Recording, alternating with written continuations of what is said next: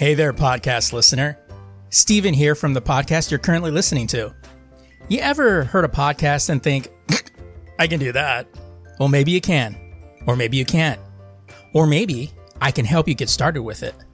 Hosting is the most expensive cost you'll have in a podcast, and that's why Anchor by Spotify is the easiest way to make a podcast. Really, they have everything you need all in one place. Anchor has tools that allow you to record and edit your podcast right from your phone or computer.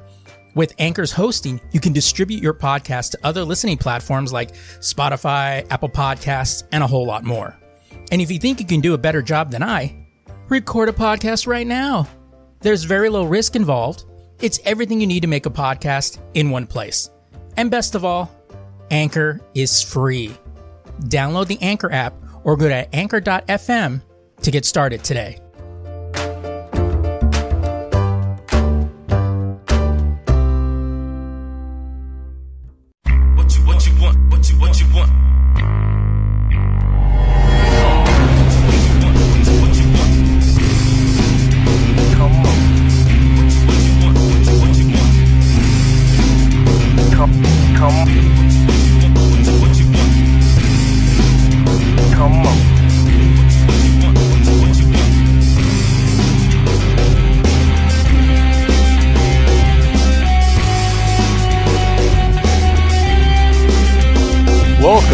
Everybody, to The Lazy Geeks, Season 2. Now, here are your hosts, Sapien and Nomad. Try not to rant. That's, that's time to edit this time. We also have a lot of shit to cover too. so Yeah. let's get it done. All right. All right. Welcome everybody to the Valentine's episode of the Lazy Geeks. Yeah. I'm I'm just calling it a Valentine's episode. It's really not a Valentine's episode, but you know what? It's on Valentine's Day, so it works. You should play this podcast while you're uh, laying down with your lady. Don't put the Barry White on. Yeah. Right in the heavy moment of ecstasy, pop on the Lazy Geeks, Yeah. and it'll be done. And Pop on this part right here. Oh baby. There you go. You're welcome. Your woman's probably done. You're probably done. Jeez. Uh, so, uh, this last week we had, uh, the Super Bowl, which, sure uh, which, uh, Sapie and I hung out and watched. Mostly, weren't really interested in the game because we could really care less about who was winning because No offense to anyone who might be a fan, but I yeah, mean, the, the Steeler or the, um, I'm from Massachusetts. He's from California. it really, it, nothing, nobody cared. yeah. Uh, but, you know what? This whole, this whole big thing about Christina Aguilera's performance about the Star Spangled Banner. Yeah. You know what? Did anybody even notice all the people that are that were saying, "Oh, I can't believe uh, she she sang the wrong words." You know what? You're in What, a she, what exactly did she fuck up on again? she fucked up in the um what was it the uh I don't even know all the words to the to um you know to the Star Spangled Banner. I liked what the CNN did because they were like going you know asking people what they thought. And they're like, "Well, I think that's kind of disrespectful." So the reporter asked them to sing the song. And of course nobody can sing it right. Exactly. That song is extremely hard to follow. Yeah. I'm not saying Christina Aguilera is an amateur. I'm just saying that it's it, it- it's like it was written by a 15 year old on opium. Like it's it's it's got a good message. You know what I mean? It's a Star Spangled Banner, but it's like the words don't really flow together, right? Yeah.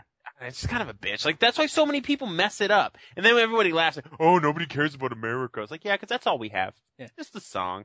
that's all we're But about. keep in mind that uh, Sapien and myself, we watched it. I never even noticed. even noticed. Actually, I think the only thing I noticed was like she got a little bit of that that divorce weight. Bit still looks hotter than the sun, but uh, you could tell that somebody might have been hitting the hitting the rocky road late nights. You know what I'm saying? While watching it's- Flashdance. It's funny too, because you know, at the part of the Star Spangled Banner where they start hitting the real high notes and they start belting it out, I go, um, you know, oh the um, when the the rockets red glare, and they start when the rockets red glare, they start singing real high. Yeah. Um, I go, that's like the um five golden rings of the Star Spangled Banner. Five golden rings, because at the 12 Days of Christmas, nobody knows any of the other lines of that song except you'll have people coming out from rooms, people that you don't even, you, Chinese neighbors that will just pop in out of nowhere and go, five golden rings! You know, and, and then after uh, this, it's like, yeah. A partridge in a uh, the Star Wars commercial. If some of you may remember some of the commercials, the Star Wars commercial, of course, was the big hit. Cause who hasn't done that? You know, who hasn't, you know, dressed up as Darth Vader and tried to use the Force on somebody? I mean, I try to do it on my wife all the time. I know it's like you do when You you're a kid. me to take out the trash. I mean, you do it when you're a kid. You can do it when you're older. I did it yesterday, trying to get the cat to move. Going, I'm doing it right now. on myself. Uh, but of course, we saw the big trailers from the big films. You know, Cowboys and Aliens. We didn't really see much that we haven't already seen. Sick But though. it does look sick. And the big bonus point looks like Olivia Wilde's naked in it. Yeah, that's cool. That's Yeah. always nice. That's always a big plus in a movie. Yeah, When Yeah. Olivia Wilde takes her clothes off, it's a good day. it's a good day. It's really nothing else. You want to be on the set that day. let me also let me also further on the point. She's a very talented actress. okay, I'm not taking away from her talent. I'm adding to the pleasure of the situation. You understand what I'm saying? I don't. I, I hate that when it's like, oh, that chick's hot. You know, she acts too. I'm like, yeah, I know, but I'm not talking about that right now. I'm talking about how good she looks with her fucking clothes on the floor. Boom. Just moving on. Transformers 3 actually looked pretty slick on that trailer. And when Optimus Prime took that sword, ah, that looks sick, dude. Like, I think that this one Might They're- make up for the last one. make up for the last one is not going to have Megan Fox. Not that I don't like Megan Fox, but I mean, she kind of can't act her way out of a paper bag half of the time. um, what was I going to say? I don't know. You Who lost knows? All I know is it looks badass. Optimus Prime keeps it real. the biggest pain in the ass trailer for Sapien anyway. Super 8. Oh my god! I I did. I was hoping you wouldn't bring this shit up. I'm so sick of this shit. They play a trailer, and like most people, see, the thing is, is I'm envious of most people because most people will watch a trailer like that where it just teases, doesn't tell you anything, and like, oh my god, I have to see that movie. Like, it's just teasing, teasing. Me, I'm like, what the fuck?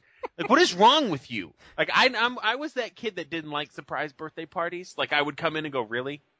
Everyone would go surprise, and I'm like, really? I don't. What are you doing? You know, stand up. Wow. Turn a fucking light on. Like I hate surprises. Great. I'll still go see it though. Maybe a midnight showing because I know you want to see it. Yeah, I would definitely want to see it. I want to see it because I want to yell at it. It's Spielberg and J.J. Abrams, so we're already It's pretty much done and done, but Thor trailer looked good. I mean, and properly done. It gave me information. I know what the movie's about. Captain America though, yes. that looked cool. Oh, our first, our first moving images of Captain Yeah. America. He looks badass. He does, dude. Everything looks legit. Like I and that movie's been getting a lot of flack too because they've been saying, "Oh, we cha- they changed the outfit." I'm like, "Of course they changed the fucking outfit. It's 2011." I know. I love those geek, geek purists, you know, that are like, no, Wolverine should have wore yellow spandex Yeah. and had those like, well, not uh, even that, because they were saying like, well, they didn't, you know, someone brought up a point. I was talking to some people at work, and they were like, oh, well, they didn't change Superman's that much. I'm like, yeah, it's because it, it's all about making sense. Okay, if Captain America is in the army, he's in the military in World War II, and he's just in spandex, everyone's gonna go, that's fucking stupid. yeah. Because everybody's jaded nowadays. No one's gonna go, oh, that's so cool. They're gonna go, uh, excuse me. But That thing- is highly ad- not functional to be in the military. But the thing too is that Captain America, it's as close. I think a lot of people think it's as close to the original costume. I mean, was he going to have the little little um uh wings on the side of his head like he had in the original comic book? That might have been the- badass though. but you know what? I still think it looks really cool. That real quick glimpse of Red Skull. Oh my god. Uh, that oh man, see that's the kind of tease I like. yeah. Just the tip. You know what I mean? yeah. oh man, but but does do you think uh, Will I Am and Fergie forget the name of the other two guys in the band? I, I think they forget they were even the fucking band. Yeah, when they go to record the chorus, they're like, "Who the fuck are these guys?" Yeah. Who the fuck are you? Wait. yeah. Oh, I remember them. Are You you the got one that gets my coffee? Ah. Ah. shit. couple guys with the tilted hats. Ah! she got you on that one, bitch. Fuck. So details the magazine. It's a pretty slick magazine too. If you haven't checked it out, um, did a photo shoot with uh, Vanessa Hudgens, the lovely Vanessa Hudgens, and um, I swear, oh God, man, these these these pictures will make you cry. Like she's so so just. Uh. Obviously, she's gonna be the, one of the stars of the upcoming Sucker Punch, which looks looks pretty sick. That looks pretty slick, yeah. But uh, I and just- also the reason why we bring this up, because we cover hot chicks. there. I actually wouldn't mind if they. Ooh, that one's just nuts too. I I wouldn't mind. Hey, if- stop! Well, look, stop looking at it right now. I wouldn't mind if they just. Um, I gotta close this window real quick. Shit. if they just put put all like these hot chicks in like a sweat camp and they just did photo shoots every day. You know what I mean? Like that's one thing I, I I'd be like whatever. You know, it, it's needed. You know. For society, Wow. It should be a law that if you're a certain level of hotness, you should have a photo shoot once a month. Well, I think it's a perfect segue into uh, why is this news?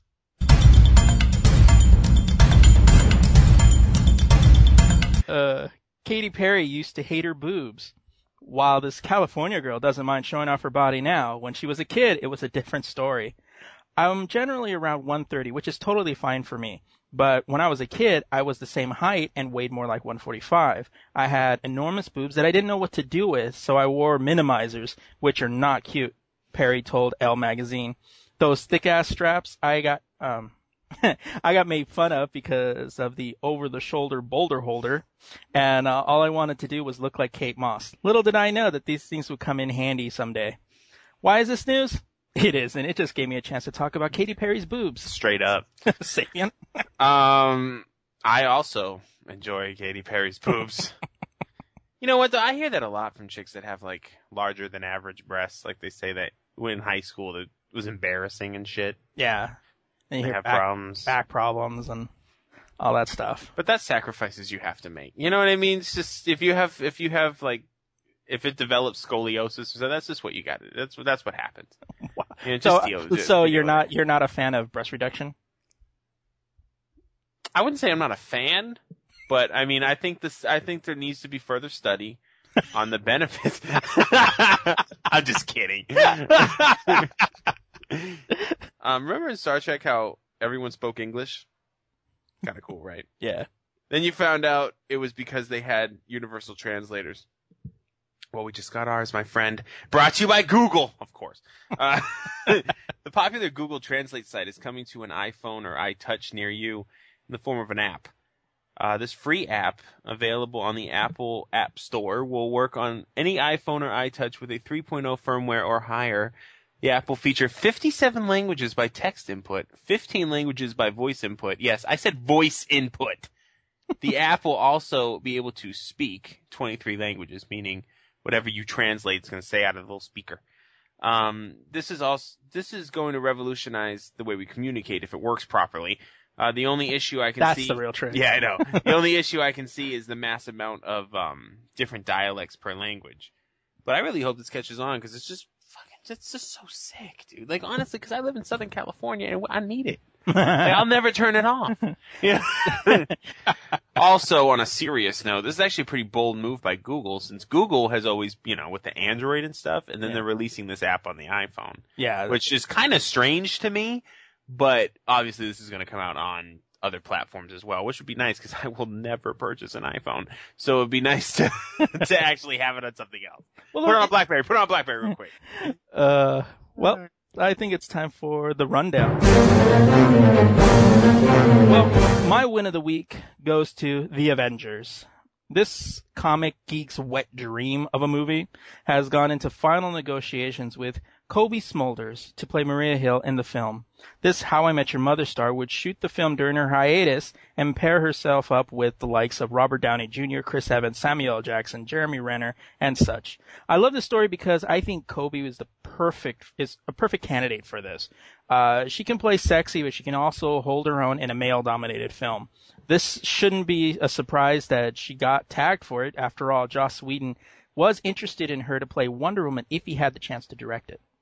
So, I, I I'm a big fan of hers, and I'm always uh, I think this was just a very very cool, happy little news tidbit for me. Yeah, it was actually pretty dope. I, when I first read it, I was like, "Oh, hey, hey, it's kind of cool." Because you know you've seen her on the show. You know she smokes cigars, she handles a gun. She's Yeah. you know Well, she's Canadian. yeah she's Canadian. Everything in Canada's better. Even even their women. Like honestly, I mean, let's let's keep it honest, okay? AT and T is now offering uh, service that will allow you to have free uh, mobile to mobile, you know, with their cell phones. How convenient that this was announced on the same day that the iPhone for Verizon hit the shelves. Um, maybe I'm being paranoid. Most likely not, though. AT&T announced today that Yeah. AT&T announced today that they will be offering an add-on for your um cell phone service that will allow, like I said, unlimited mobile-to-mobile calling. This doesn't mean just AT&T customers either. Free unlimited calling to any mobile phone. The service will cost you 20 bucks a month and 30 bucks a month for family talk plans. It's required that you have any talk plan with an unlimited text service on your phone account already. So that means you have to have some sort of talk. You can't just get the free mobile to mobile what I was thinking. I'm like, oh shit, I'll just get this 20 bucks. Um, and you have to have unlimited text, which I don't know why, but you do on your phone account already. This is pretty awesome considering the source, because I still don't trust AT&T as far as I can throw them. um, although it's pretty obvious that they're doing this to retain some customers before everyone jumps ship over to Verizon, which is fine. Let's all hope that AT&T's network can handle the extra calling that's going to be going on, because you know they struggle. Yeah, which it's funny too because in order to get that, it's an extra twenty dollars on top of whatever the fee is for the minutes. But that's a typical charge for an unli- I mean, unlimited texting is twenty bucks. Yeah, I mean, But- but I don't know. because like on the, like the Verizon network, you get free mobile to mobile, uh, well with any Verizon customer, but that's included, you know, and then the unlimited texting, which you know for me works. But yeah, I mean, I I understand that, and you know, if if you're really yeah, if you here's my thing, if you have enough dropped calls on AT&T, is having free mobile to mobile really gonna make it any better? Doesn't make any difference if you can't talk to anybody. it's funny that you mentioned AT&T as your win because my fail of the week goes to Verizon. yes, I know. It's raining cats and dogs. Just the, world's going crazy. Yeah. Well, this week they went on sale um, to the general public with the iPhone, which Gizmodo uh, Gizmodo reviewed as a better network to handle the iPhone. Uh, revised its data hog policy. Any smartphone customer who uses an ex- quote unquote extraordinary amount of data will see a slowdown in their data data transfer rate in dr- data transfer speed for the remainder of the month and the next billing cycle. Verizon didn't send out press releases to alert the public to this nationwide change regarding data throttling, or, or what's called so-called uh, optimization. The only reason this news hit the wire was because a blogger noticed a PDF explaining the policy on the Verizon on Verizon's website, which Verizon later confirmed was official. Obviously, it's bad news for Verizon, who wanted to keep the lid on it, and the throttling policy will impact only a small number of users. Verizon claims only the top 5% of data hogs will be throttled. AT&T also previously claimed that a small amount of users were hogging a massive amount of na- network bandwidth um, before dropping the unlimited plan. But the optimization method involved catching less data and resizing video, which may minimally impact the appearance of the file as displayed on your device, and will and that affects every Verizon customer. So, uh, yeah, You can't call it unlimited then. yeah, you know, I mean, it's yeah. If you're calling it unlimited, then you're just you're you're really just kind of fucking people over. Unlimited with an asterisk next to it. Yeah. Note at the bottom. Do you have anything else to add to the Verizon article? Nah, nah, I think I'm pretty much annoyed with that. It's kind of bullshit. Mhm. Moving on to another bullshit fail of the week. Uh, Call of Duty, well, Activision, um, is going to start charging for you to play for their play their game online. Uh, well, at least that's what Michael Pachter says, who is uh, Wedbush Wedbush Securities video game industry analyst. That's a long title, right? How do you fit, how do you fit that on the placard at your desk? How do you put that on your card? I mean, Exactly. what's the acronym look like an ID card? it would be WSVGIA. now say that with your left eye closed and your right eye open. oh, I think I passed. Uh, Do I get my license now? this news all revolving, revolves around something called Project Beachhead, which mm. Pachter goes on to explain in suppo- is supposed to focus, quote, on delivery digitally of new delivery digitally. Sorry, mm. forgot about commas of new innovative Call of Duty content and services that will enable tens of millions of players around the world to continue to enjoy the experience that Call of Duty offers. I love how they say continue like we couldn't before. Yeah. Like it was all going to end or something. then he said, Project Beachhead uh, absolutely is charging for multiplayer, Proctor said. I'm certain to my core. Keep in mind, this is not an official announcement from Activision. Pachter is an analyst that is just doing his job. He goes on to say, Activision said they are working on value added premium content that is exclusive. How do you exclude people unless you do it on the basis of whether they pay or not? What are you going to have a bouncer in front of the club where you play the content? The only way, the only way it's exclusive if is ugh, is if it excludes non-paying members. When asked how a pay service for Call of Duty games would work, Pachter said, the exclusive content could be pay as you go or monthly. Let's say Project Beachhead comes up with Call of Duty Universe. Please don't. And it launches, it launches with Modern Warfare 3 and they say, if you join, here's all the exclusive content and exclusive weapons and we'll charge you a dollar a piece. Or if they say for five dollars a month you can get unlimited weapons and all the map packs we bring out for Modern Warfare and whatever. A lot a lot of people will say I'm going to buy three map packs for fifteen dollars anyway, so for sixty dollars a year I'm getting all the unlimited weapons and achievements. That just reminded me of those like word problems you used to get in middle school. Like you know, Sally has seventy three apples and um so they could do that. I don't know if that's what they're going to choose to do. I'd say five dollars a month is reasonable though. Uh yeah, so this is a fail obviously because there is no Activision's kind of being a dick lately. There's Yeah. a lot of news about, you know, oh, we're just going to stop Guitar Hero. Okay, fine, whatever. Uh, oh, and then we're also going to stop all production of uh, downloadable content for Guitar Hero. Um, really? Okay. um, it's like so basically, all our Guitar Hero fan base, we want to firmly say, "Go fuck yourself." Like Yeah. you have exactly six minutes to fuck off. Now You you're now you're officially going to become rock band um, players. Whoa, how long is Rock Band gonna last? That's a whole nother fucking story. See, like with Activision, for those of you that that aren't in the know for one reason or another, that you know glaze over all the ga- video game sites because you don't think it really affects you. If you play Guitar Hero, yeah, you're done. True Crime Hong Kong gone. That's that kind of sucks. Yeah, that sucks. And um, no, uh, and for you uh, Blizzard fans, no, nothing. There's no updates or nothing spectacular coming from Blizzard. So no Diablo 3 or anything like that.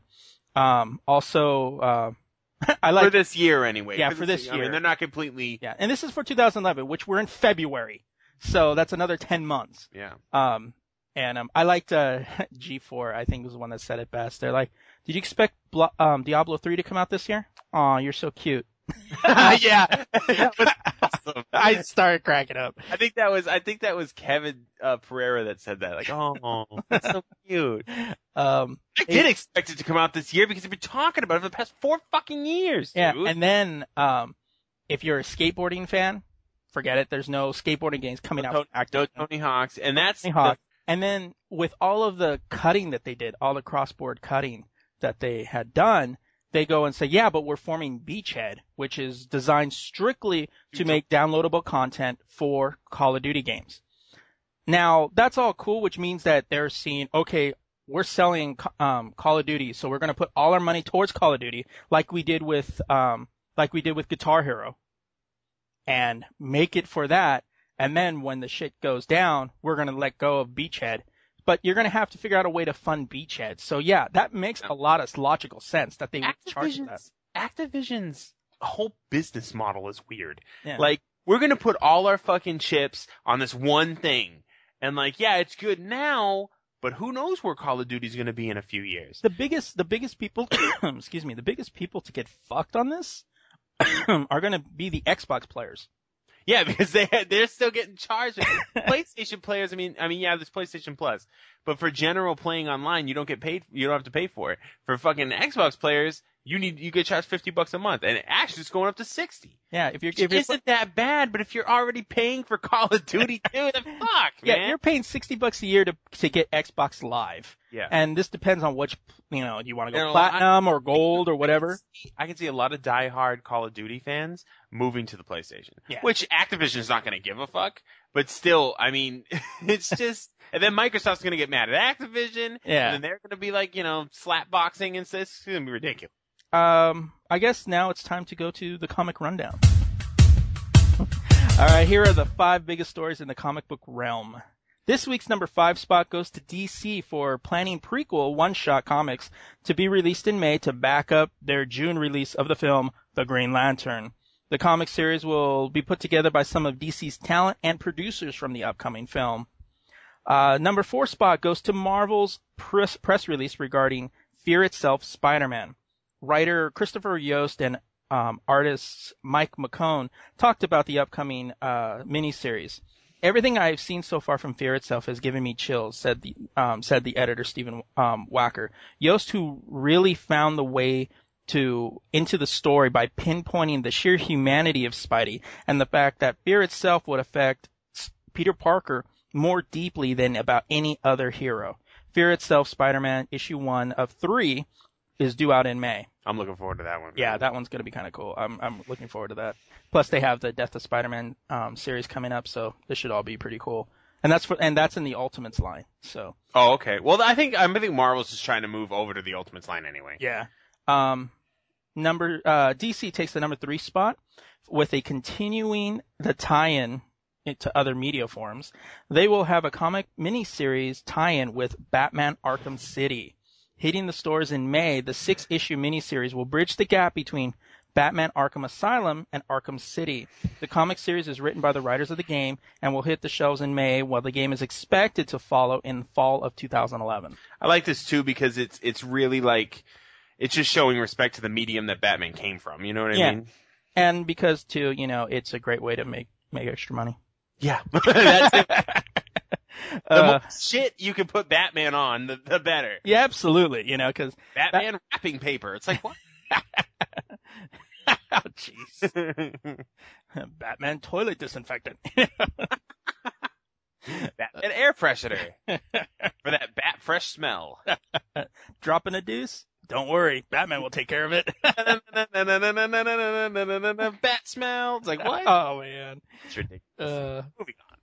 number two position goes to Comic Con. Comic Con 2011 tickets sold out in one day. If you were one of the people that tried to get tickets last Saturday, you know how fast and crazy it was trying to get tickets. Mm-hmm. Between the site crashing, capacity error messages, and tickets vanishing and reappearing. Those lucky few that got tickets will cherish them while they get ridiculed by those that didn't. All, all the days are completely sold out. However, keep checking the site as they process cancellations and refunds. Uh, they will return them to the public offering. And keep checking our site because Lazy Geeks at the spot this year, baby. Yeah, lazy Comic Con, baby. Lazy Geeks will be there all four days. Uh, the number one story of the week. The Fantastic Four is whole again. It seems that while the Fantastic Four is done, now rise Future Foundation. But of course they needed a new member. Enter Spider-Man. He will be joining the Fa- Mr. Fantastic, Invisible Woman, Thing, and some top secret members to save the Marvel Universe from the, from their biggest threats. The previous creative team from the Fantastic Four, Hickman and artist uh, Steve Epting, will carry over into FF Future Foundation. The new title will debut in March. Comes they come with a new white and black uniform. Kind of Have to- Have to say, Spider-Man's outfit looks pretty slick in this one. Basically, if you if you've fallen off of comic books, um, like in the in the past, right now is a good time to start jumping back in. I mean, everything's getting changed. Everything's going to be a fresh new beginning. Like, get back on. I'm talking about DC and Marvel. Like, everything's been shook up. Yeah, everything So- is every yeah, the comic universe is really revamping themselves mostly in line because of a lot of um, a lot of comic books are now hitting to the movies, so they're Yeah. trying to tie them all together. Uh, especially too if you like uh like like um the new Marvel stuff, Thor, Captain America, all that stuff, the Avengers, it's all coming from the Ultimates line, which isn't that old. No, It- it's not. It's 10 years old, but they've revamped it. And, And you know what? It's fucking quality too. It is. Like, it's much more modern storytelling. Like, it's just, it's sick, dude. Yeah. So one of the main topics for this week uh, was uh, And this this actually I'll give credit where credit's due.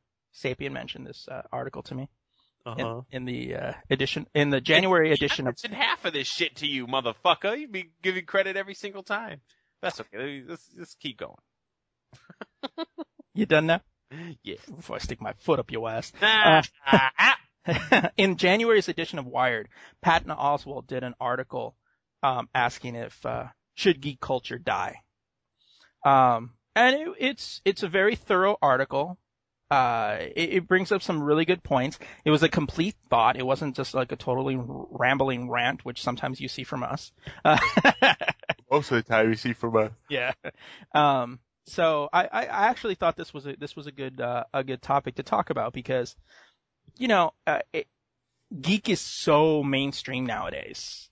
Uh, It's just everybody geek this, geek that, geek you know, uh, geek, Geek- chic. Yeah, Geek chic, yeah. You know, after Big Bang Theory, was geek chic. You know, but uh, so I you know, the questions posed. You know, should geek culture die? Do you want to go first on this one? Huh.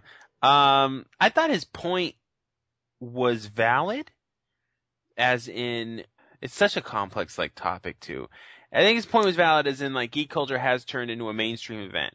Um, with the way he said, with the way the internet is and how information just flows so fast that people can can claim to be a geek or whatever um, on a particular, let's say Dungeons and Dragons you can hit up Wikipedia and get the entire history of D and D, uh, and you can hit up, you know, torrent sites. Let's be real, and download download the books, and you can read the books, and and then all of a sudden you yourself feel that you are an expert at at uh D and D when in all actuality you're fucking not because you don't have any experience with the game or whatever. Um, so that's what he was saying that it creates weak geeks, you know, like Yeah. ones that claim this and that. But then on the flip side, like me and Noah were talking, no one ever said they were a geek. Like Yeah. I'm a geek, you know. what I mean? It's it, now they now I do I do I don't give a fuck. But I mean, you were told you were a geek. Yeah, you never, you never, uh, you never went out to achieve that. You didn't go, you didn't wake up one morning and go, you know what? I want to be a geek. Yeah, and I I honestly think that all the geek geeky stuff, I guess, you use Battlestar Galactica or just science fiction, fantasy, it's all becoming mainstream. Um, perfect example is Battlestar Galactica or The Lord of the Rings. You know, the, and he mentioned in the article, The Lord of the Rings used to be like he said their their little secret, which on it wasn't being the second most read book is really a secret, but that's okay. Um, and the movies made it mainstream. Uh, why is that a bad thing? I, I mean, Yeah. it's just going to cause. Yeah, there's of course going to be parts. It's going to be you know sellout shit. There's going to be shit that's really dumb because they're just trying to make money. But there's still going to be true to form. People are going to be inspired by things. People are going to want to create more and fill in the median. I mean, or the medium. If you, if geek culture were to die right now, which I think is a ridiculous concept anyway, you can't. There's no off switch to a subculture. But if it were to die, It's not right like you're trying to turn off the internet. You know? Exactly. yeah, exactly. um, if if the subculture were to die right now, um, it would just rebuild. Yeah. Ten times faster than it had been before. The only problem is it wouldn't have the rich history anymore. Right. There wouldn't be the history of Star Wars. There wouldn't be Lord of the Rings. You know, I think everyone's. A, I've always thought that everyone's a geek in their own way because it really only means that you're specific about something. You know a lot about a particular topic. Who doesn't do that? Who doesn't have a particular topic that not everyone is into? That the, I mean, you do with sports, uh, movies. I know Nomad's on those movies. That motherfucker talking about movies all day. I can't remember actors or anything. Then you got me who will discuss company mergers of video game companies and shit. You know, it's like some people are into certain things and we all come together and we share that knowledge with each other. Yeah. Now people are doing it more in a in a social way in online and stuff like that. But I mean, that's just the technology that exists today. It's the same thing as calling somebody or the same thing as fucking, you know, talking to somebody at a meet. I mean, who cares? Yeah. You know what I mean? Yeah, I, you know, personally, I don't think, you know, should it die? No. Like most things, people, you know, get pushed into the geek area and the lone geeks, you know, the ones that want to be different, they want to be considered odd and, you know, hate that it's becoming mainstream. Keep in mind that, you know, the, the people that like to be considered different and not feel part of quote unquote mainstream all have to like certain things and dress a certain way and have and in order to be given cred in any type of cred. So, uh, you know, like those uh, nonconformist kids that all dress the same way and Same exact exact same exact way as their way leader. and like the same thing. You know, newsflash, that nonconformist ideal that you so badly, you know, want to fit into is conformity in the purest form. Exactly. And, uh, you know, I, I personally think, you know, geek is turned into an umbrella word that encompasses so much. Like the term Christianity. It essentially means that a religion that believes in the New Testament and Jesus. I mean, cause under, you know, under Christianity, you have Catholicism, you have Pentecostal, Methodist, Presbyterian, Mormon, you know, those are all labeled under Christianity. And, uh, and, and so you have the same thing in, in, uh, geek culture too, cause you have, uh, movie geeks, television geeks, comic geeks, genre geeks, tech geeks, gamer geeks, and purists. You know, and, uh, those are basically, those are, those are the geeks that I made it, that I, that I kind of categorized. Han shot first. That's a purist. yeah, that, Han shot first, That I will not watch any copy of the movie that. mean- Which, but you know what? You need geeks like that because they're the ones that remember all that shit. Yeah, because there's so much in the geek realm, and especially since basically pop culture has gotten so big. Because think about it, you know, when you were a kid, all you, you know, or at least when I was a kid, all you had, pop culture was in the making at that time, the 80s. You know, that was when all the stuff was coming out. The Star Wars films came out, and the Raiders of the Lost Ark. So you had that stuff, and the and the the, the comic books were still kind of a, a niche thing. And then come the 2000s or late 90s, early 2000s, all the kids that grew up in the 80s, that was their source material. So of course it starts to filter into movies and TVs and stuff like that. I mean, you have the genre geeks that are heavily into one particular genre, you know, music, movies, games and stuff like that. You have, you know, Trekkers, Star Wars fans, Lotro fans are all under that umbrella because, you know, it, it's to be like a, a Star Trek geek. You can't say, oh, he's a TV geek and a movie geek because they expand two, you know, two things, much like Lotro, which is either, you know, the books or the games or the movie. You know, you have those separate kind of fans. Um, then of course the tech geek is anyone into TV, a guy that can tell you the kind of graphics card you need when you tell them you want to play WoW on a particular type of computer. Uh, you know, uh, which Sapiens, by the way- Sapiens kind of in that category. I, by the way, can do all of these things. Yeah. Right? I am the umbrella. Oh, by the way, uh, just before you piss everybody off, because I do this sometimes too, LOTRO is an acronym for just the game. Eh. So, you know, just Lord of the Rings, right? Show some respect. Some don't be a dick. when you're listing off people, you go for the shortest thing possible. That's right. like, I have shit to do today, so I'm just gonna. exactly, dude. Uh, then there's the gamer geeks, you know, the the guys that spew out the entire history of WoW, but can't tell you how to pick up a girl. And then, uh, then of course you have the purists. Those are the ones that still play D and D, hit the comic book store on Wendy's. Think think Nick Fury should still be a white guy, and uh, that the Ultimates line is not the official history of the Marvel characters. Um, because you know there's still there's still those guys out there. hey, there's nothing wrong with D and D. And I'm and I don't mean D and D online. I mean like the board game, like the game that originally the board game. It's a fantasy role playing game. Whatever, dude. it, it- shouldn't there be something for us to Jenga? yeah, I know. Our good community. I dude. wanted to play Chutes and Ladders. I should play Chutes and Ladders. uh, the my my whole problem with uh, uh, Oswalt's theory was is that he was approaching it from kind of an educated elitist. Yeah. You know, he, he you know he using obscure sci-fi references to illustrate his point. While he had a cool point of view, he came off as kind of like the Dennis Miller of geekdom. You know, where, where you, you your jokes are so intellectual that even uh Which intellectual honestly, he kind of is the Dennis Miller of geekdom. I mean, let's Yeah, keep it real. I mean, you know, he he he uses such a even the most obscure and and that's the kind of thing that kind of annoys me is that those people that think oh well a true geek has to use the most obscure like Blade Runner mo- like uh well actually I can't say Blade Runner because the original book was called Do um was it Do uh computers dream of electric sheep or something like that.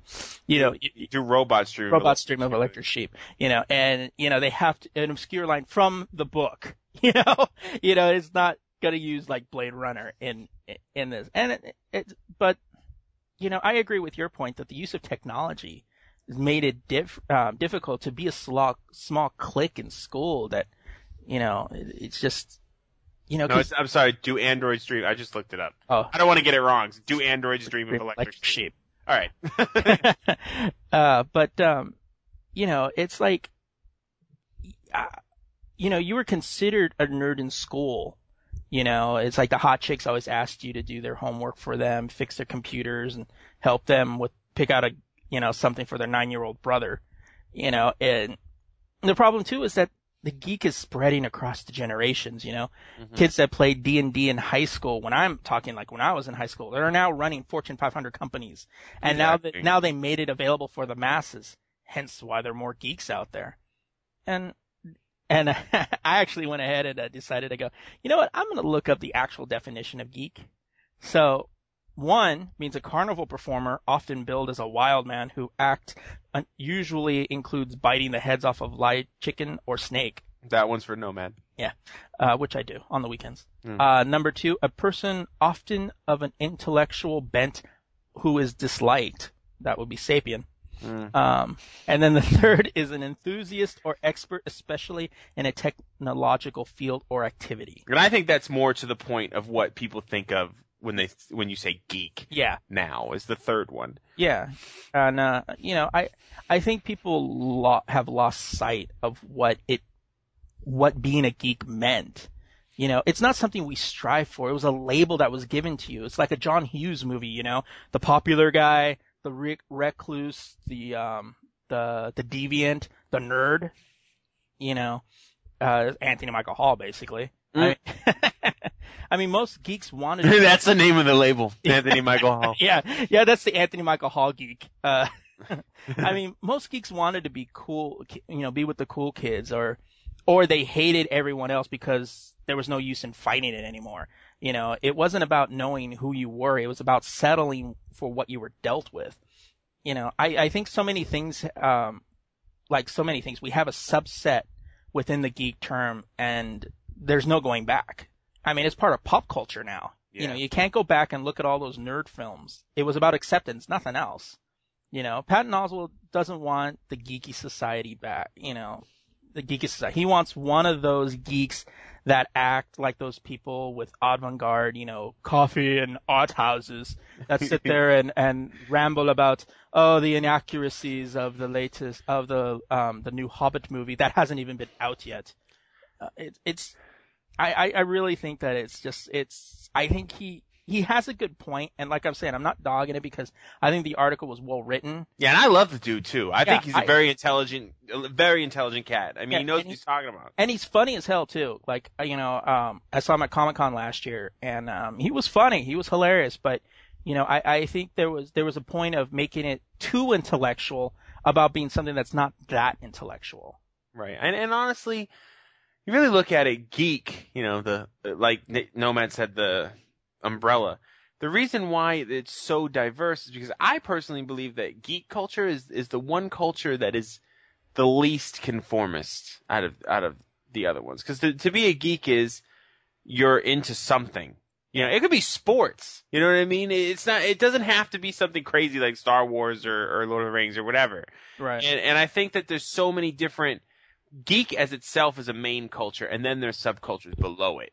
And I, I think that the that that offers so much to the diversity and to the strength of the people that participate within it because you have I mean look at me and Nomad. I'm into certain things, he's into certain things. He'll post certain things on that website that I won't I wouldn't even really care about. You know, like certain obscure things about movies and stuff.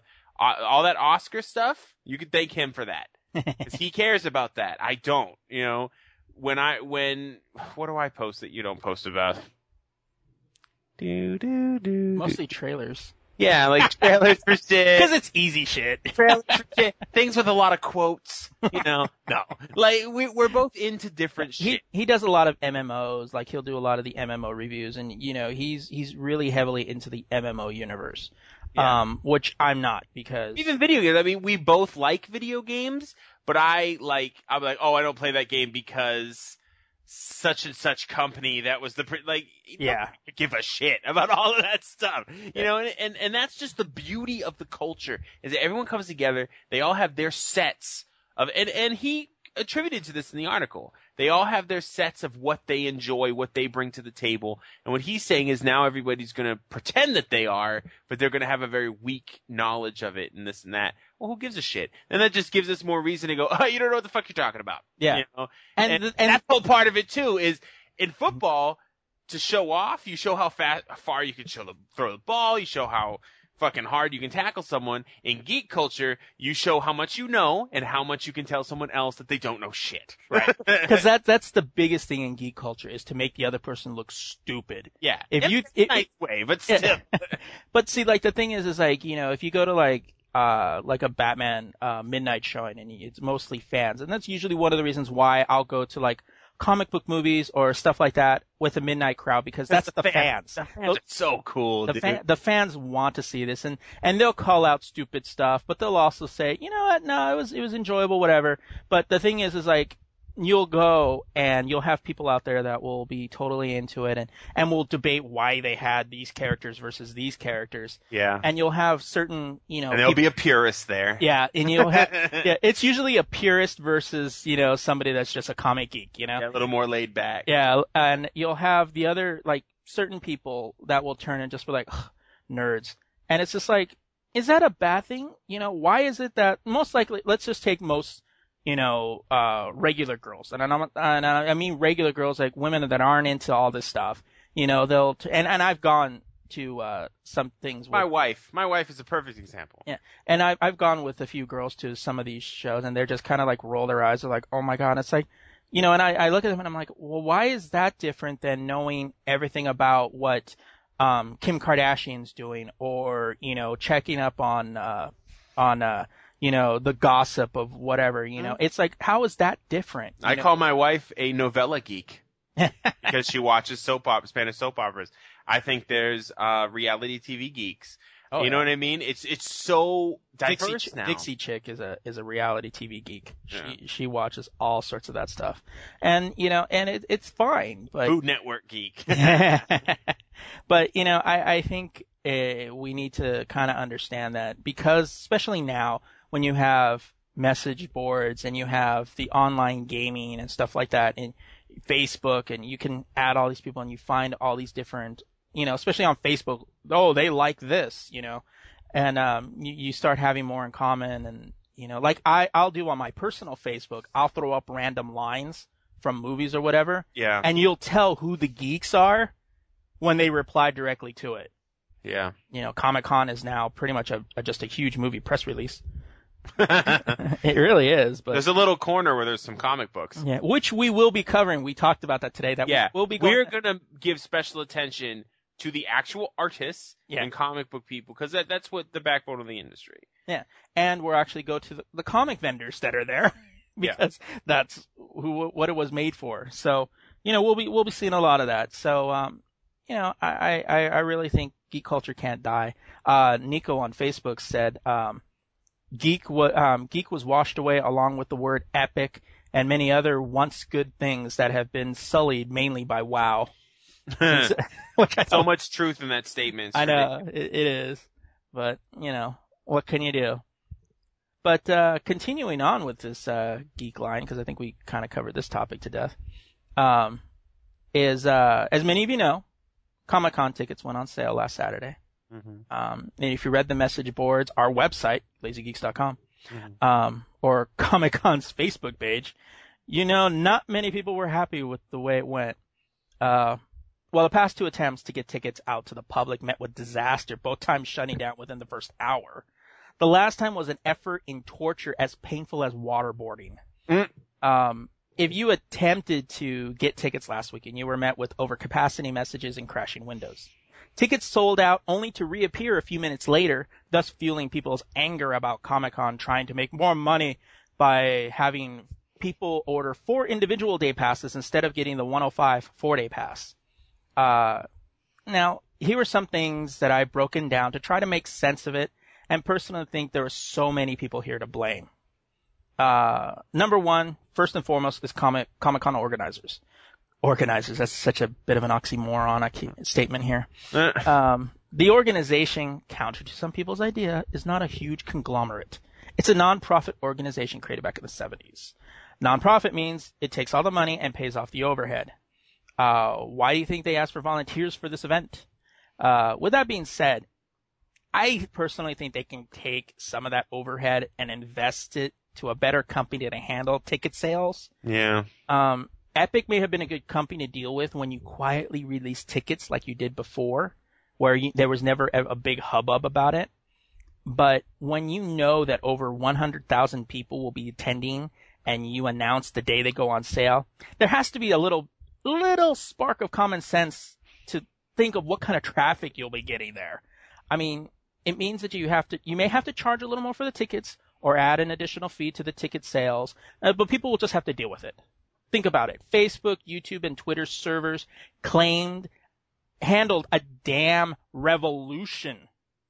And the, uh, but you can't handle your customers? Yeah. I mean, that just seems ridiculous, you know? And not to mention, tickets go on sale every day with occupant capacities. Yeah, smaller than yours, but a lot more of them. You know, and through Ticketmaster, and they never fail like that.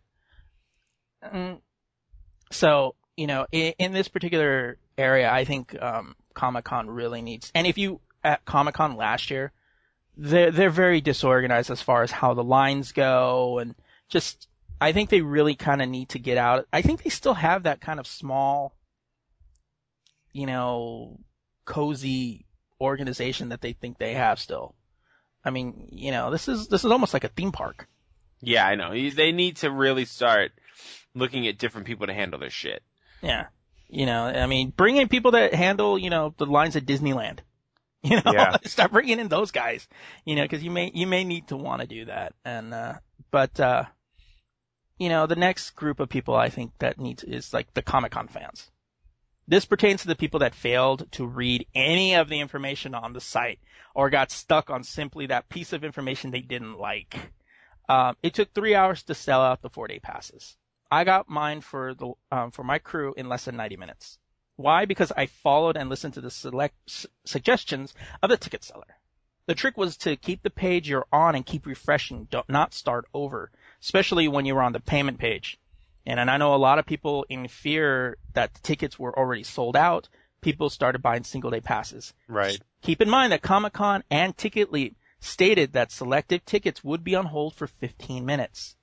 I kept hitting the refresh button to wait for tickets to be available. Yes, I got the screen that said none were available, but I kept trying. Thus, in the end, I got the you know the last tickets for my crew and was free to do whatever I wanted to do after 10:30 in the morning. People that waited until 10 or later to make to say it was easier, shame on you. You should have No, known. you're just a jackass. Yeah. Like seriously, there's. I'm not even gonna be nice about it. If, if Yeah. you really think that you want to get tickets for Comic Con and you're gonna wake up late or do it, you're an idiot. Yeah. Like there's, there's really nothing else to say. yeah, I have no sympathy for you. I mean, you might not be. You might not be an idiot in general, but you were an idiot at that moment. Because I, you- I, I saw people that were posting saying, "Oh yeah, they're going on sale at nine. I'm going to come on later because it should." Because they figure, you know, most of the people are going to try to get it in. Yeah, most of the people are going to come in at nine in the morning, and most of them are going to get their tickets. Yep. Because you know, um, with that hold for 15 minutes, yeah, I was on there and I was trying to get it, and the page kept failing. I kept trying to refresh, and then I refreshed it, and then it showed zero, and I'm like, "What? They're sold out already?" It was like 10 o'clock. Then I was thinking, "What? They're sold out already?" And then I kept refreshing, and then later I kept Twitter open and Facebook open. And um, Twitter, I saw, you know, them saying we still have plenty of four day passes. I'm like, okay, well, where are they? Kept refreshing, refreshing, and then finally, it boom, all four. You know, for, Right. um, you could get up to four passes. So clicked on it, boom, got it, and now uh, Sapien and Old Man Dude are going with us. So to uh, to Comic Con. So Comic Con. now, uh, now th- for the fans that couldn't go, while I understand your pain for not being able to go, if you were stuck on the system for five hours and couldn't get any, I question the time you went on. yeah. If you weren't on at 9 a.m. like many people were, you shouldn't, um, you should have gotten something. at 5 p.m. I'm reading, you know, from some people that were on the system for five hours and got nothing, or I was on all day and got no tickets. I, I, you know, I mean, meaning if you waited till noon to get tickets, that was your fault, more or less. You know, um, also the ones that lashed out at the people that got tickets saying, may all your plans go to hell, or may you miss your flight or your reservations get screwed up. That's just petty. Yeah, like don't be a bitch. Yeah. Like just because you didn't get a ticket this next year, whatever, and not even that. Just don't be an asshole. Like, Yeah. why do you got to try to ruin everybody else's fun because you're a little bitch? Exactly. You're showing it shows that you you shouldn't go because you're acting like a five year old. Yep. I mean that's a stalker or psycho mentality. If I can't go, no one can go. You know. Ah, it puts the lotion on its skin. Fuck. I mean, people that said if they were real, if it if they would let real fans go and not people that go for the experience, we would have gotten tickets. Really? This isn't this isn't Mecca. We're not on a spiritual pilgrimage here. yeah, I know. people do most things for the experience. I mean, stop being dumbasses. Oh, and the asshole that said, if you got your tickets last year at Comic Con, we wouldn't be in this mess. In order for pe- most people to buy tickets last year for the event, they had to have been at Comic Con. No, what an asshole, dude. I don't, how many people didn't get tickets? You know, it's like, if that's the case, then why didn't your happy ass get tickets last year? Oh, that's right, cause you were a punk bitch and didn't go. Fucking asses. Uh, Yeah, motherfucker. the, the last one that I say, the, and this is the one that has the most to lose, was TicketLeap. This was the new, uh, the new company that was handling their, uh, their business. Uh, while their site started failing immediately at 9 a.m., they were upfront with the problems, and in subsequent days, they released statements and blogs. They, you know, a general blog to like, hey, you know, this is what happened, and then their tech department released a blog that gave you so much technobabble. It was, which was cool, because they basically said, yeah, yeah, we kind of fucked. up. yeah. yeah, we, you know what? My bad. yeah, exactly. You know, but why do they have more to lose? Because they would be losing a quarter of a million dollars for one day work. Yep. Yeah. Last year, Comic Con said they reached capacity crowds of 125,000. Now, if they were charging two um two dollars fee for each ticket sold, that would have been a, a little south of 250,000. You know, I say a little south because there were tickets that managed to get sold in the two earlier attempts. They had 64 servers up and ready, and when things went to hell, they cut back down to four, which doesn't make any sense to me. But when you see that the that it was a computer error that caused the entire slowdown, you st- slowly start to begin. Oh, okay, I kind of understand that. Yeah. Um, but of course, it doesn't soften the wound. I mean, Com- Comic Con, in their infinite wisdom, refused to make a comment about anything. They even ignored our emails to try to get a statement about what happened. Um, not that like, oh, uh, they even refused our statement, not to sound like we're CNN or you know, or, or somebody big like that. But well, we are though. but we are, So, yeah, yeah. exactly. Uh, but back to my point. uh, why would, um, why do they have so much to lose? Because if fans and Comic Con hated what happened last Saturday, they could leave them out in the cold for next year's event, and that's a heavy loss in revenue. Now, they know the root problem. They know what happened. And if they get the system worked on, I kind of think they should get a chance to, to go for it again next year. Um, but, you know, we'll see what happens. So in the end, I think it's everybody's fault. If you go to Comic Con this year and get next year's tickets at the event, another benefit you get preview night. We'll we'll be doing that for sure. yeah. Yeah. This year, uh, this event only holds up to 100,000 people. Everybody should have been ready for this. Fans to make you know to make plans to get their tickets early or have friends get them um, tickets um, for next year if they're going. And see, one of the things that I, I kind of thought was people like, oh yeah, I can't go with my brothers or whatever because somebody said that they couldn't go with their brothers. So you know, I was like, going, well, why couldn't you have selected one person who didn't work, all um, had enough cash on a credit card, and do it all? Because you could order up to four passes on TicketLeap. Which the downside with Epic was you could do multi passes, but you had to do one at a time. Yeah, that was stupid. Yeah, when you had to go in and put one person's information, go through final, get a charge. So you'll end up with like four or five charges from one thing for 105 when you could simply get four passes, Right. you know, or five passes and, and do it that way. So I, I think that might be a smarter way to go. if you if you know you have a group of people going, try to get them all the same, which is what I tried to do when I when um when Comic Con first went out, and I I managed to get two passes, but I wasn't able to get the other two because the site crashed, and um Comic Con said, yeah, we're stopping that. Uh, so you know, I I think, and also too, if you have friends going this year to Comic Con, give them money. Tell them, dude, buy me a pass for next year. Exactly. And, and then the- the other benefit, you get preview night. I mean, you know, And if you don't have friends, I'm sorry. yeah, I know. If you don't have friends, you're just asked out, man. It's just, it's a sad life for you. You should have Uh, really been uh paying attention to your fucking life. but uh, Comic Con needs to understand too that they've gotten too big, and that they need to think beyond the old con, the old con for the la- of the last 40 years, and look at alternatives. Yep. TicketLeap should have done more than one test of a thousand people to make an arrogant assumption that they can handle the flow. Um, and uh, so the only constant in all this is we, the Lazy Geeks, will be covering all of this next year. So we'll see if and we'll see if anybody learned. I mean, we got. Uh, I asked you was learned. was learned. I asked um, people to see, you know, if they had any, you know, ask what you thought about the com, you know, about the whole Comic Con thing. And somebody, uh, this person here wrote, um, I'm really upset. Spent five hours trying to get in, as did my friend. Neither of us were able to get tickets. I don't know why after five hours I was unable to get tickets. It just blows my mind. Um, uh, this other guy, Johnny here says, uh, are you high? Why do you even ask if it was a positive or negative experience? It was a fucking nightmare. yeah. I think we can all tell his point of view. Yeah. And uh B who runs uh when nerd when nerdsattack.com. Uh he wrote it was a, it was a, such a hot mess. I'm glad it's over though and he managed to score a single day pass. So, you know, I see him over there, man. yeah, I might see him over there. What's up? And uh, he's a he's a regular viewer to the to the Lazy Geeks too. So, that's that's always. I'll always give him. I'll give him a pencil. See him. Make him a pencil. All right. Well, I think it's time for some douchebaggery. All right. Well, my first douchebag. Even stalkers need love. Um, apparently, Isn't that the whole point? They're being stalkers. um, apparently there's a difference when you follow someone on Facebook and when you follow someone on Facebook. Um, a day after it was reported that Facebook CEO Mark Zuckerberg has obtained a restraining order against 31 year old man, the alleged stalker has issued an apology. I'm a peaceful guy. I'm sorry he thought I was trying to harm him. Pradeep Man, uh, Manukonda. I thought this was the most awesome name. The last name, Manukonda. Manukonda. yeah. That's that's the next sci-fi like uh monster movie that's gonna come out. Manukonda.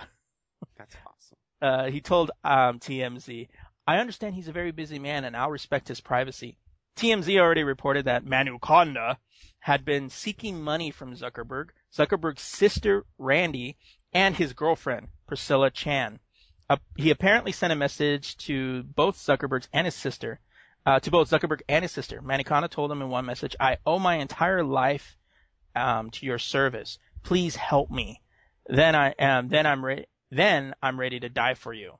According to the site, he uh, also attempted to walk up the front steps of Zuckerberg's home March 24th and allegedly sent flowers and a handwritten letter to this Facebook co-founder four days later, according to TMZ. Hmm. Manu Konda, who had been ordered to remain Manukonda. Manu Konda had uh I, yeah in this article that I wrote I just kept referring to him as Manu Konda because I like that name so much uh who had been ordered to remain at least 300 feet away from Zuckerberg told TMZ that he had been dealing with a major personal problem and believes Zuckerberg could have offered some advice he says now That's just weird. That is Yeah, just yeah. that. now he says he'll leave him alone and yeah you just simply can't make these stories up I mean that's the definition of a stalker Completely awesome. Uh, so uh, my next douchebag, number two douchebag, goes to jumping on the bandwagon. Um, Bulletstorm, Bulletstorm is apparently the worst video game in the world. Just ask Fox News. Um, Fox News noticed that uh, Epic's upcoming shooter Bulletstorm and thinks the game might be the worst video game in the world. But by now, you should know the media firestorm drill. It goes like this: Fox News, Fox News contends Bulletstorm is unacceptable because it features profanity, violence, and gore. Um, and I, I think they mean actual gore, not Al Gore. Uh, then Fox News reacted with some experts to say that really dumb things and wring their hands over the effect that um, all might have, um, how all this might affect our children. Uh, you know, most of the times, you know, and if you followed our, you know, our whole deal here, you know, on on the Lazy Geeks, we harp on these people. Anybody that comes along that says that video games are, you know, the the reason why our society is going into, you know, hell in a handcart. yeah. Um, Fox News' is uh, Carol Lieberman, a psychologist and book author, says the increase in rapes can be attributed in large part to the playout of sexual scenes in video games. Well, according to the National Crime Victimization Survey, the per capita victimization rate um, of rape has declined from about 2.4 per 1,000 people ages 12 and above in 1980 to about 0.04 per 1,000 people. That's a decline about 85%. So where the video games, you know, wh- where the video games playing has increased a billion trillion percent in the same period, and uh, it's just like it's, it's either she's it's she's simply ignorant or can't tell the truth. So, you know, the, in most of this stuff, you know, uh, they, you know, they they get my douchebaggery because this is just ridiculous. You know, I mean, she states that um, the argument that the market is clearly aimed at children and young adolescents. You know, Melanie Keeney, uh, PhD, a professor at the University of Maryland, said politicians were organizing efforts to address violent video games prior to the presidential election, but got distracted by the election. It's time for senators and representatives to come back to the issue. Well, according to the uh, ESA, the average gauge of a gamer is 34, and they have strict rules about how M game rated M rated games are marketed. Rules that EA has stuck by. Violent video games are clearly marked by the ESRB with the as easily understood rating system that has been shown to be effective for parents who take five seconds to look at it. As for the second part of uh, Killian's argument, politicians have haven't really been focusing on the issue because the underlying legal issue is whether retailers can be punished for selling games to children. It's going to be settled by the Supreme Court in the coming months. So what can they do? Um, you know, I mean, it, it, it's just ridiculous. And I know we keep bringing this up, but this is, this is what people think. And the more gamers don't stand up and say, hey, you know what? This isn't the way it is. We don't, you know, I, I don't let, you know, I don't think kids under 17 should play. I don't think a 12 year old should be playing Call of Duty or Bulletstorm, you know, or something heavily like that. You know, unless Yeah. unless they're mentally capable of handling it. But when you're 12 years old, you, you think you can handle anything. So, And you can't handle nothing. exactly. Oh shit. All right, so my number one douchebag of the week, the sound of the drums. Did you hear the drum beats? It's Sony on the warpath. And the last couple of months, it's been discussing about their ta- um, we've been discussing about their tactics um, that Sony has been using to get people to not hack their PS3 um, console. Huh, what's new? Well, Sony is threatening to sue anyone posting or distributing the first full-fledged jailbreak code. They also want a federal judge to order Google to surrender IP addresses and other identifying information for those who viewed or commented about the jailbreak video on a private YouTube page. Sony wants the information to determine the identities of the third parties hosting and distributing the circumvent, um, circumvention devices. Um, so Sony can send them a DMCA order, which is usually a cease and desist order, and remove the material, and if necessary, seek appropriate relief from this court, meaning money. Uh, this discovery, they call, in my opinion, is overboard. George Hotz's attorney, Stewart Kellar, said in a telephone interview, George Hotz is the New Jersey New Jersey hacker who published the first PS3 code and uh, the how-to video on YouTube. Uh, Sony gave no comment to Wired when they ran the story. A hearing is tentatively set for uh, for Wednesday. Sony filed the documents about 7:30 P- PST on Friday. Uh, the U.S. District Court judge uh, Susan Illston ordered Hotz to remove the YouTube video and the code from his personal website. Orders with um, with which Hotz complied with last week, all ahead of the unscheduled trial in which Sony is seeking unspecified damages from Hotz. Um, from Hotz, Illston had concluded that Hotz likely breached the Digital Me- uh, Millennium Copyright Act. He did so by publishing or distributing a hack designed to circumvent software meant to protect copyrighted material, the judge said. Hotz, by uh, order of Lilstrom, is also scheduled to surrender his computer gear to Sony by Thursday. Killer is trying to, uh, this past Thursday, is trying to convince the judge Illston to back away f- um, from allowing Sony to examine his hard drives and other devices. Sony is also trying to haul into court the so-called fail0verflow hacking team. So, um, basically the moral of this story is if you make a big company who's pride themselves on not looking bad look bad, they will come after you with all of hell behind them. Oh my god. I know my stories weren't mostly weren't all that funny, but I think they were they were real good segues for douchebaggery. yeah, there's a lot of douchebag going on. I mean, Yeah. sometimes sometimes douchebaggery isn't funny. Yeah, sometimes it it's just real. Yeah, sometimes it's just real, and sometimes it just pisses you off. Exactly. That's right.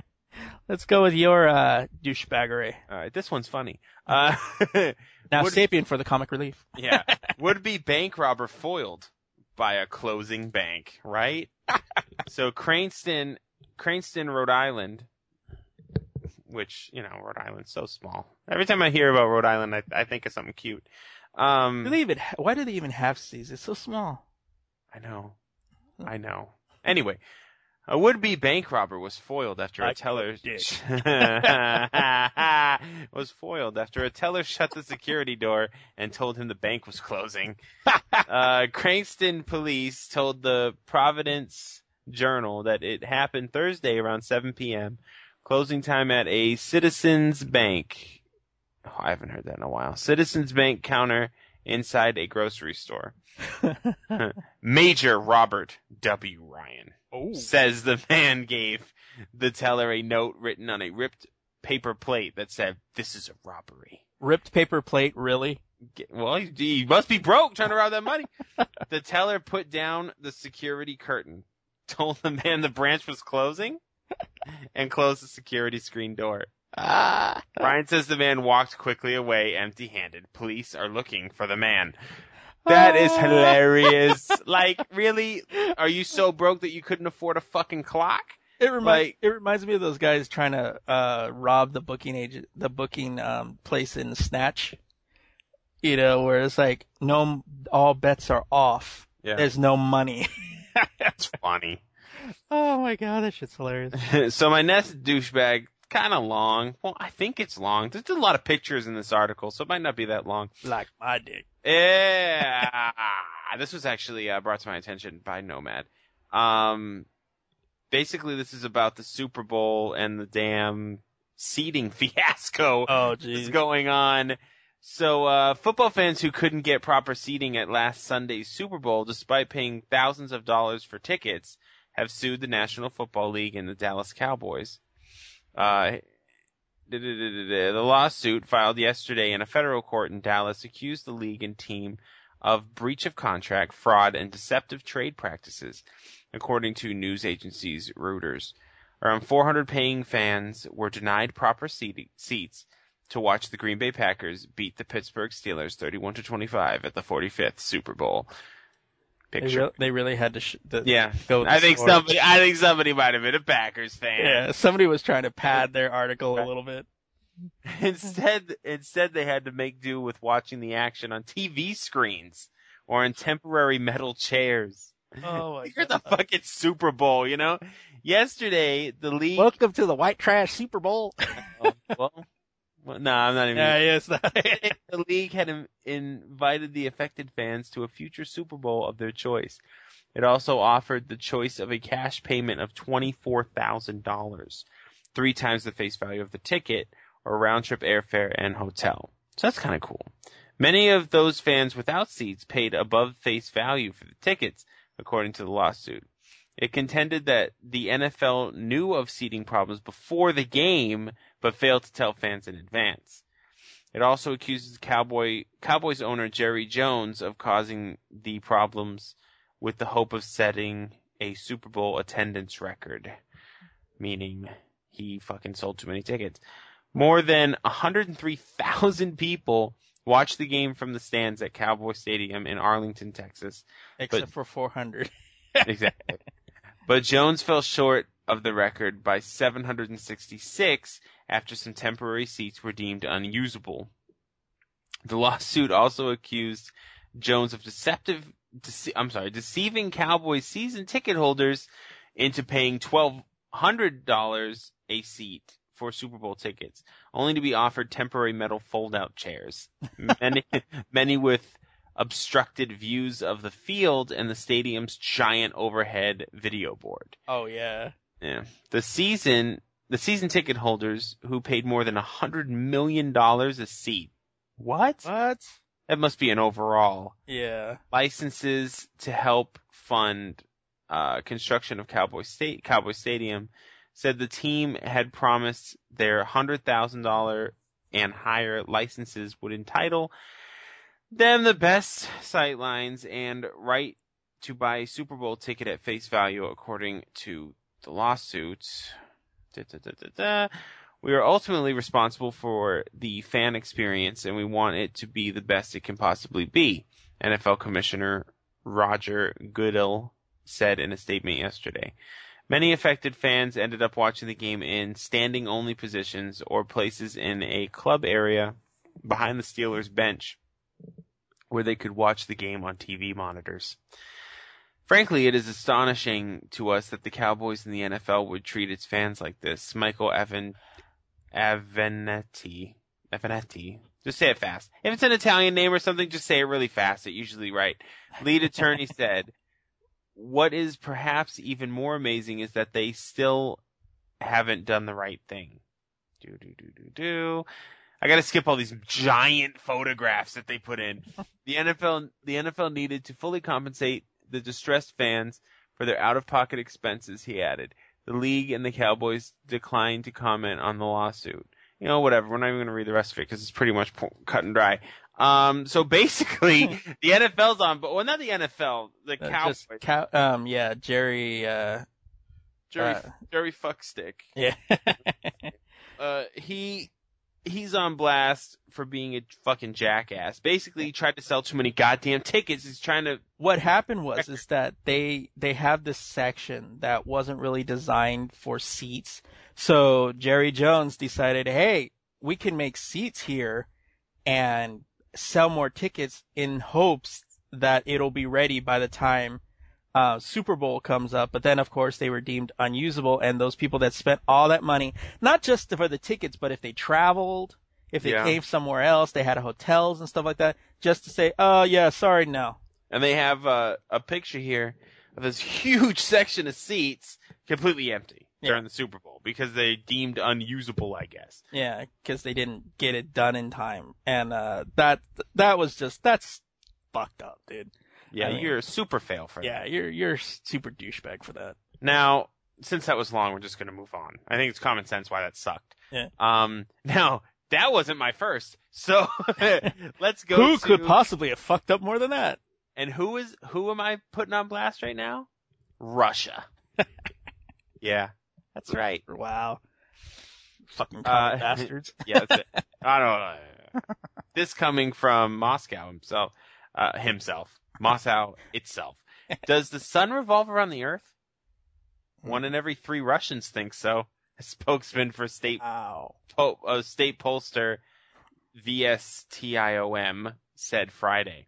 In a survey released this week, 32% of Russians believe Earth was the center of the solar system. 55% said that all radioactivity is human made, and 29% that said that the first humans lived with dinosaurs still roaming the Earth. The study found that women were more likely than men to believe the scientific fallacies. Of course. What's really amazing, spokeswoman Olga Kamenchuk said of the survey, which polled 1,600 people across Russia's regions in January, with a 3 point, 3 point, or I'm sorry, let me read it. Let me read it. Three to four percent margin of error. Wow. All of them, the questions, were absolutely obvious. The data speaks of a low level of education in the country. However, people tend to forget what they have been taught at school if it is not part of daily use, she added. I wonder whether our colleagues in other countries would find any different. I'm sorry, but you don't forget that Earth isn't the center of the fucking. Come on. I mean, there are certain people here in California or in the U.S. that think they are the Well, center. here we of the go. Here we go, though. Little part. Yeah, I know. Some of the questions are similar to those that were asked of Americans. Oh shit. 72% of Americans agree that the scientific view that Earth goes around the sun, based on a 2008 poll cited in the National Science Foundation's Science and Engineering Indicators 2010. So 72% of Americans know, they agree, that the Earth goes around the sun. Yeah, but the twenty-seven. So where's the 27%? Like, what are they doing? You know what I, mean? I mean? know. What are what are they like? Uh, well, I don't know. Yeah. uh, I love how this is an American article, so it's like slanted. We're telling you, they're telling me like, who got it right? Yeah. Know?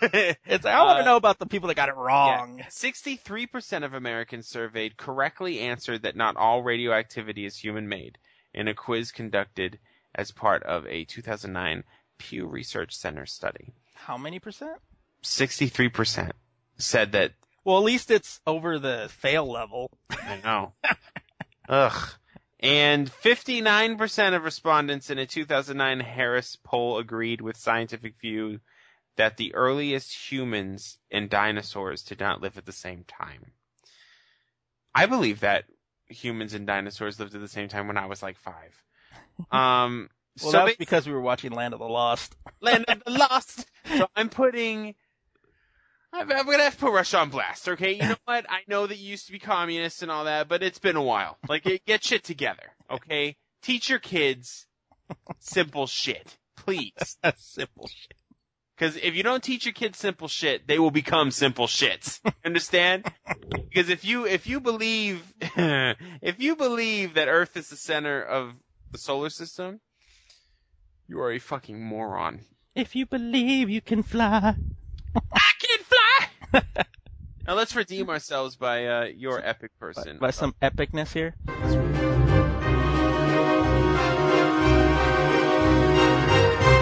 All right, so, uh, my epic person, Super Graham Unmask, pensioner who saw, um, off hammer Raider speaks out as her, f- as friend reveals that she spent 10 years fighting crime. Hmm. Uh, this uh, woman, Tim Anson, is keeping a low profile in uh, Northampton in the UK. Um, but uh, she wasn't doing so much of that when uh, she uh, saw a couple of thugs outside trying to smash the window of a jewelry stop. Uh, and uh, Some vagrants. Yeah, this gang pulled up on motorbikes and were smashing their um, their way into Mike Jones's jewelry jewelers in Northampton Town Center when Miss Timson ran across the road and started bashing them with her large handbag. Yes. Uh, she said that she had intervened because she was angry and felt that they could get away with um, what they were doing in broad daylight. And she added that in the cold day, I know I put myself in danger, but I probably do the same again. She said that she's not a hero, and it may be foolish of me to get involved with somebody who um, had to do something, describing the moment she intervened. Uh, But I became aware of the loud revving noise at the top of the street, and I looked over and saw the kid um, up to the doorway of the jewelry store. So basically, a couple of guys on motorbikes came up, and these dudes with large hammers tried to bash the window of this uh, jewelry store. And then out of the blue, this uh, this grandmother rolls up with her handbag and starts smashing smashing them with it. Uh, she they started to close the screen doors, but she they didn't get anything because she kept swinging at everybody. So everybody basically kind of got on their cycles or took off running. Well, she knocked one of the dudes off the motorbike, And then a bunch of people go ru- running up there and um, keep him down until the cops get there. Uh, so uh, Uh, that's some badass shit. yeah, nobody ever, nobody did anything. Uh, but she went up there and took care of business. Right? Yeah, she did it UK style. And, uh, UK style. Four men were eventually arrested in connection with the incident, aged 18, 22, 25, and 39, and have been charged with robbery and theft theft of motor vehicle offenses, and will appear in a Northampton magistrate court. Yeah, so that it just goes to show that, um, you know, don't fuck around with an old women, old women in uh, the UK, That's right. because they will take you down. That that's kind of badass. That is, dude. You you got to see the video too, because she just comes running out of nowhere. I swear, when I saw the video, all I kept thinking was, "Ba, ba, da, ba, ba," you know, as she comes slow mo that bitch. Uh, Seriously, she started swinging that bag. So uh, yeah, I give I give real good credit to her. That's just awesome. So uh, who is your epic person of the week? So, uh, WFU coach donates a kidney to a player. What? What? Huh. It Uh, didn't take. is this is this positive coming out of uh out of uh, where's this coming out of? Uh, WFU. I can't. I fucking. I forgot. Oh, Wake Forest University, which is. I can't believe I forgot this. You know what? I'm gonna read the article. It'll probably be in there somewhere. I can't remember. I I looked at it, but I can't remember. It didn't take long for Tom Walter to decide what he what he had to do. Last August, the Wake Forest University head baseball coach sat and listened to doctors doctor explain what freshman Kevin Jordan had been going through during the previous few months. After about 10 minutes of he- hearing of Jordan's suffering due to ANCA vis- vesiculitis, I said that wrong, but a type of autoimmune swelling caused by autoantibodies, Walter decided immediately that if he could help his player, he would. The disease was causing kidney failure for Jordan, who still was determined to attend class, classes at Wake Forest and participate, although limited in fall pre- baseball practice despite undergoing kidney dialysis nightly in his dorm room. Damn, that sucks. Damn. Doctors began to look for a kidney donor, starting with Jordan's family members, but his mother and brother were not matches. I didn't want Kevin to wait one more day, Walter said. Coach Walter volunteered to be tested, and while attending the Demon Deacons Demon Deacons first day of spring practice on January 28th, he got a call that his kidney was a match for Jordan. He told the team of the decision a few days later, and but they were not completely surprised by the news. Tom Walter would do anything for one of his players or former players, WFU senior outfielder Stephen Brooks said. It was only surprising because it was such a major surgery. He's always willing to help his players in whatever way he can. That's more than help. Yeah, Uh, that, let's keep it real. that you know? that steps beyond just helping somebody. Helping somebody is like, yo, can you give me a ride to the market or something like that? Yeah. There's family members that won't do that for other family members. um, the kidney transplant was performed on February 7th at the Emory Transplant Center in Atlanta with Dr. Kenneth New- Newell. I knew I saw it somewhere. Dr. Kenneth Newell and Dr. Alan Kirk as the lead surgeons. Wow. Two days ago, this is a long article. Um, I think I think we can stop right there. Actually, Wow. The kid the kid came out good. Everything's fine now. I mean, it's just it's so that's just amazing. Yeah, it's a coach, dude. I mean, You know what I mean? And that's some shit. I'm serious when I say there are families where their family was like, I don't give a fuck if your kid's family. like my shit's my shit, homie. in a in a Hispanic family, it would have been like, well, then you shouldn't have been drinking all that time, huh? You know, it would have stuck it to you. Eventually, maybe somebody would have donated something, but yeah, they would have grilled you on it for a while. Yep. And that's just that's wild, dude. I mean, how do you do that? It's crazy. I mean, that's just so sick, dude. Yeah, I mean, Uh, that's, maybe maybe his team just sucked. and That was like the star player. He's like, Ulterior I, I motive can't now. fuck up this. I can't fuck up this this lineup. if I fuck this line up, they're gonna cut me. Oh, and, and I mean, don't cut me. kidding for the kid. He don't he's kidding for his career. I know, dude. I'm just kidding. I don't want to take shit away from the dude. Oh, but That's damn, sick. that is pretty sick. That's awesome. All right, well, I think uh, I think we're about to head out. So uh, we want to remind you all to follow us on Facebook and Twitter. Uh, that's uh, at the Lazy Geeks, one word. Or you can follow uh, Sapien and myself on our own personal Twitter. That is uh, lazy underscore nomad and lazy underscore sapien. We keep it Yeah, simple for you That's guys. right. That's right. Yeah, because we think about you. Yeah. Yeah, that's what we do. Uh, all the music on this podcast was provided by the talented Kevin MacLeod.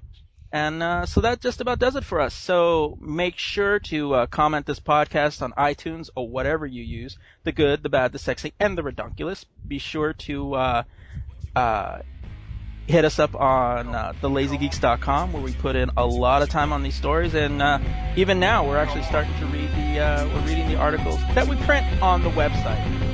That's So- right. So That's right. Yeah. we're keeping it real. Yeah.